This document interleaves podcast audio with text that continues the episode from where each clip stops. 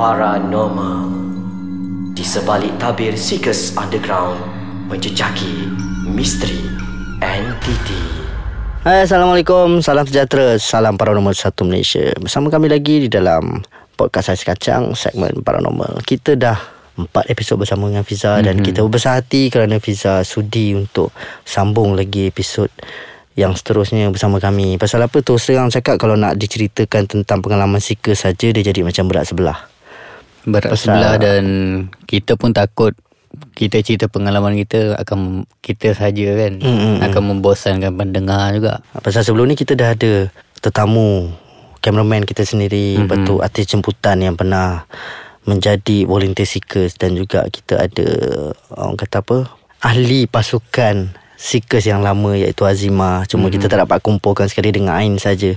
Kita tengah berusaha untuk cari balik kita punya XX penyiasat Ah, kan penyiasat-penyiasat untuk lama. share Untuk pengalaman share diorang pengalaman masing-masing lah. ha, pasal ada yang bila jumpa kita orang dah aku tak nak ah cukup lah satu satu season lah tak payah banyak-banyak lah kan Ha. ha.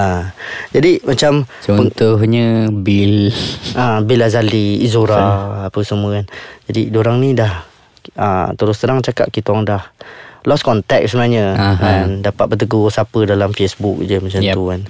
Jadi hari ni kita nak menceritakan tentang cerita daripada Fiza sendiri kisah daripada orang yang melibatkan Fiza dan orang kata apa contohnya kes macam pesakit lah. Kes-kes yang Fiza pernah handle. Macam mana permulaan dan macam mana consequences dia. Adakah kena teruk kat Fiza sendiri ataupun dia macam uh, benda yang biasa dah terjadi kan Okey, ada pesakit yang kita rawat. Uh, yang ni saya cerita tentang kes histeria. Mhm. Mm-hmm. Satu saya kendalikan satu kes histeria. Dia histeria lebih kurang dalam 100 orang macam tu lah. Ui ramai Ha. Masa saya sampai tu saya ingat saya um, rasanya dah ada perawat yang still Hmm. merawat kat situ Mhm. sebab dia terlalu ramai. So keadaan dah jadi huru-hara kat situ. Mhm. Sampai satu tahap bila saya sampai tu saya cakap uh, dekat dia punya cikgu saya cakap kita kena buat announcement supaya semua pelajar ni dibawa masuk ke surau. Mhm. Sebab keadaan kapasiti kapasiti tempat tu terlalu besar tau. So bila kita biarkan budak-budak yang histeria ni dalam satu keadaan yang besar, so dia boleh di detect oleh benda-benda lain lagi Hmm. selain daripada tu. Mhm. Kejadian ni katanya bermula daripada salah seorang student yang katanya meninggal aksiden. Oh So ramai yang kena rasuk ni melihat kelibat student ni. okey Oh Sebenarnya kat sini saya nak kongsikan okey. Contohnya bila ada uh, dalam satu kawasan atau satu tempat meninggal kan.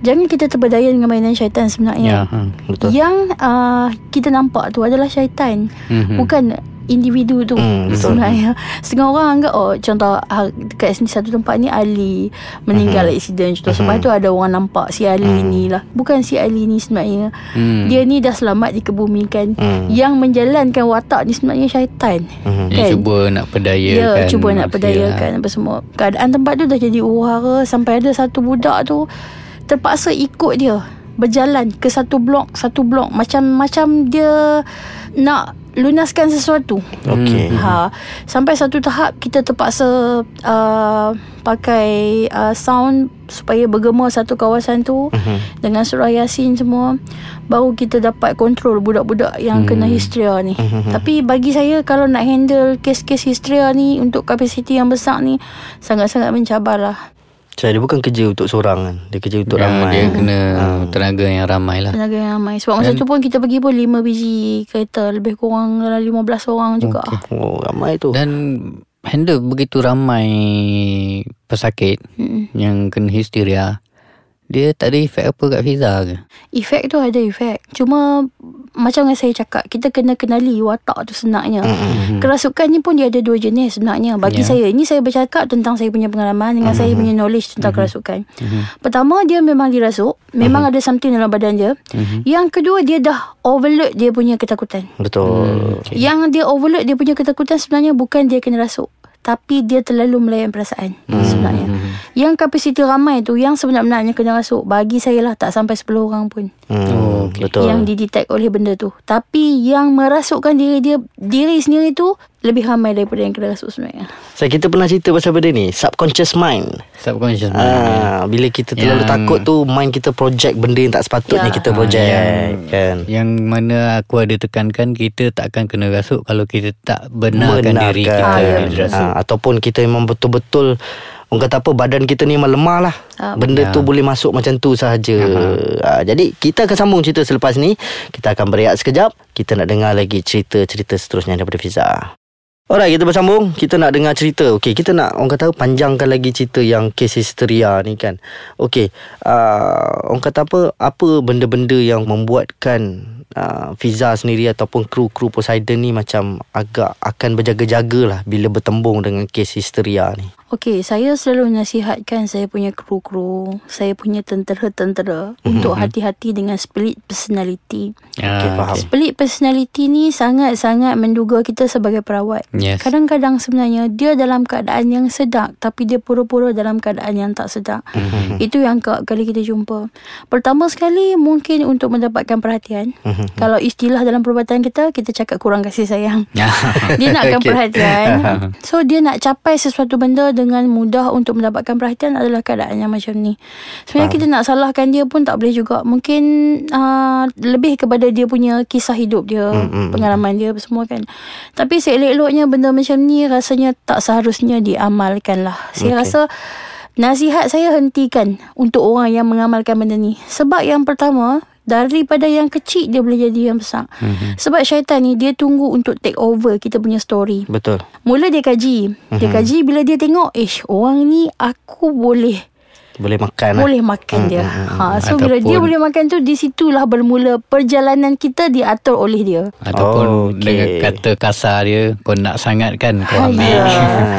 ya, hati-hatilah dengan benda Ha. macam ni. Jangan melakukan watak sewenang-wenang ni. Mhm. Okay, kita nak tahu lagi tentang itu tadi cerita pasal histeria. Kita Ya. pun pernah berborak pasal histeria ni tapi kita tak ulas dengan dengan mendalam lah. Kita tak boleh detail Ha, cuma kita nak tahu pengalaman-pengalaman Fiza sendiri orang kata apa pasal bila handle case ni kita boleh tengok benda tu apa yang terjadi sebenarnya yang yang yang aku ingat pasal apa aku pernah panggil minta pertolongan tim Poseidon dengan Fiza sendiri datang untuk mengubat sahabat aku sendiri mm-hmm. dekat Gombak.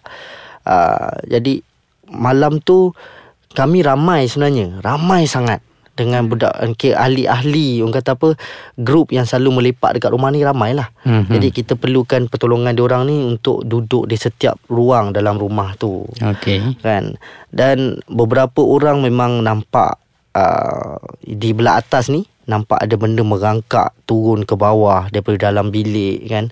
And kami dekat belakang pun macam bila baca ayat kursi tu setiap kali nak sebut ayat yang terakhir tu mesti tersasul hmm. Mesti tersasul lah Lepas tu kita orang dah dengar Fiza ni bercakap bahasa Thailand dah Dah keluar benda-benda siam dah semua kan So sebenarnya kita nak tahu saya rasa kalau rakan-rakan saya yang berpengalaman yang orang kata apa ada pengalaman malam tu pun nak dengar cerita sebenarnya apa yang terjadi sebenarnya apa yang Fiza nampak pada mula-mulanya. Rasanya ni dah berapa tahun Aisyah? Oi lama dah. Saya pun dah ingat-ingat lupa. Ah. Oh, dah lebih dari 5 tahun kalau tak silap saya. Ah. Okey, kita dipahamkan benda ni berlaku sebab kes sihir. Mhm. Yang pertama kes sihir. Selalunya kalau kita handle kes sihir, macam mana pun dia mesti ada hubung kait dengan persekitaran ataupun tapak Mhm. rumah tu lah kan.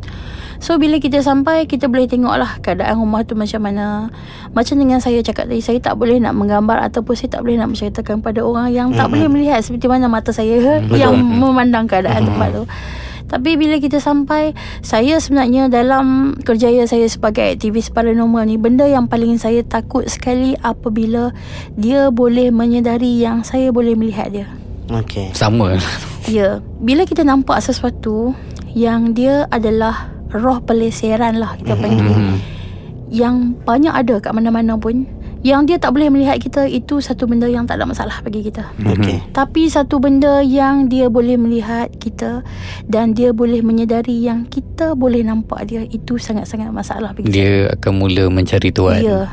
Dia akan mula mencari tuan. Lagi satu bentuk dia cuba detect kita mungkin sama ada dia nak minta pertolongan kita uh-huh. ataupun dia nak detect kita dalam keadaan marah itu sangat-sangat mencabar lah. Yang paling saya takut sekali saya pernah terjumpa satu benda ni Dan pada awal saya jumpa dengan dia pun Saya memang nampak Dia boleh nampak saya Di rumah yang kita ceritakan tu Okey.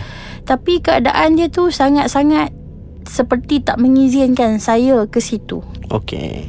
Dia macam dikawal rapi oleh seseorang individu Yang memang tengah online dekat situ Okey. Okey. Boleh faham tak? Hmm, Faham, Apa faham. saja kejadian yang berlaku kat situ Dia ada CCTV yang Hmm, boleh hmm. dia Menyampaikan. detect Hmm, Daripada ya, sana Apa kejadian yang berlaku Okey. Yang seingat saya Yang paling ketara sekali adalah di bahagian dapur Okey. Dapur rumah orang tu Ada satu bilik Hmm. Penghujung tu kan Hmm.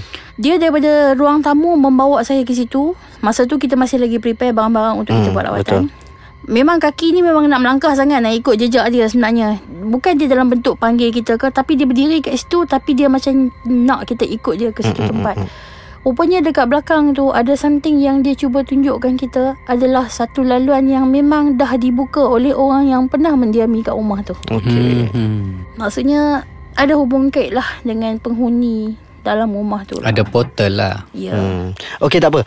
Kita akan sambung pasal cerita ni itu permulaan tu. Pasal apa? Yang bestnya Aku ada dalam rumah tu And aku hmm. menyaksikan sendiri Apa yang terjadi. Kita akan sambung Untuk episod akan datang. Kita akan dengar lagi cerita ni Sampai habis. Mungkin rakan-rakan Rakan-rakan aku Yang pernah ada dalam rumah tu Waktu sesi uh, Perubatan tu dijalankan Boleh dengar Dan orang akan seriau Dengan sendirinya. Pasal orang memang tak boleh lupa Sampai sekarang. Bila sebut je Pasal Poseidon tu macam Alamak bang Tak boleh lupa bang Benda tu bang. Oh. Kan? ha, Jadi macam biasa Sebarang pertanyaan Komen Atau cadangan Boleh tinggalkan ke ruangan bawah ni. Kita akan bersambung lagi Di episod akan datang Di dalam podcast Ais Kacang Segmen Paranormal